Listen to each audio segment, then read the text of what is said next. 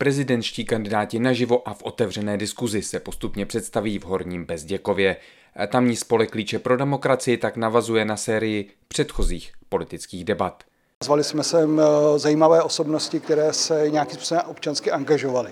A nyní přišli na řadu prezidentští adepti. Jako první Marek Hilšer. Pro mě je ta bezděkovská debata první a dá se říct eh, tak trochu jako neplánované zahájení kampaně. Na tu si pozval svého senátního kolegu Davida Smoljaka.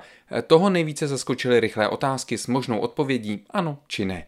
To přesto, že se s tím potkávám dost často, tak mě to vždycky znova a znova zaskočí. Otázky na tělo ovšem dostal i Marek Hilšer. Přesto považuje právě takovéto setkání za důležité. Kontakt člověk na člověka vlastně přispívá k tomu, že se lidé mohou víc poznat a odhalit vlastně své svá nitra a pak se třeba i lépe, lépe rozhodovat.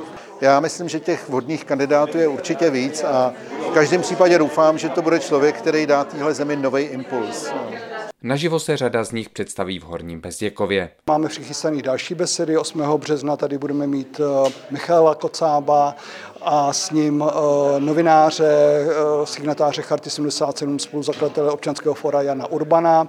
12. dubna tady budeme mít Pavla Fischera, to ještě uvidíme, koho si přiveze sebou.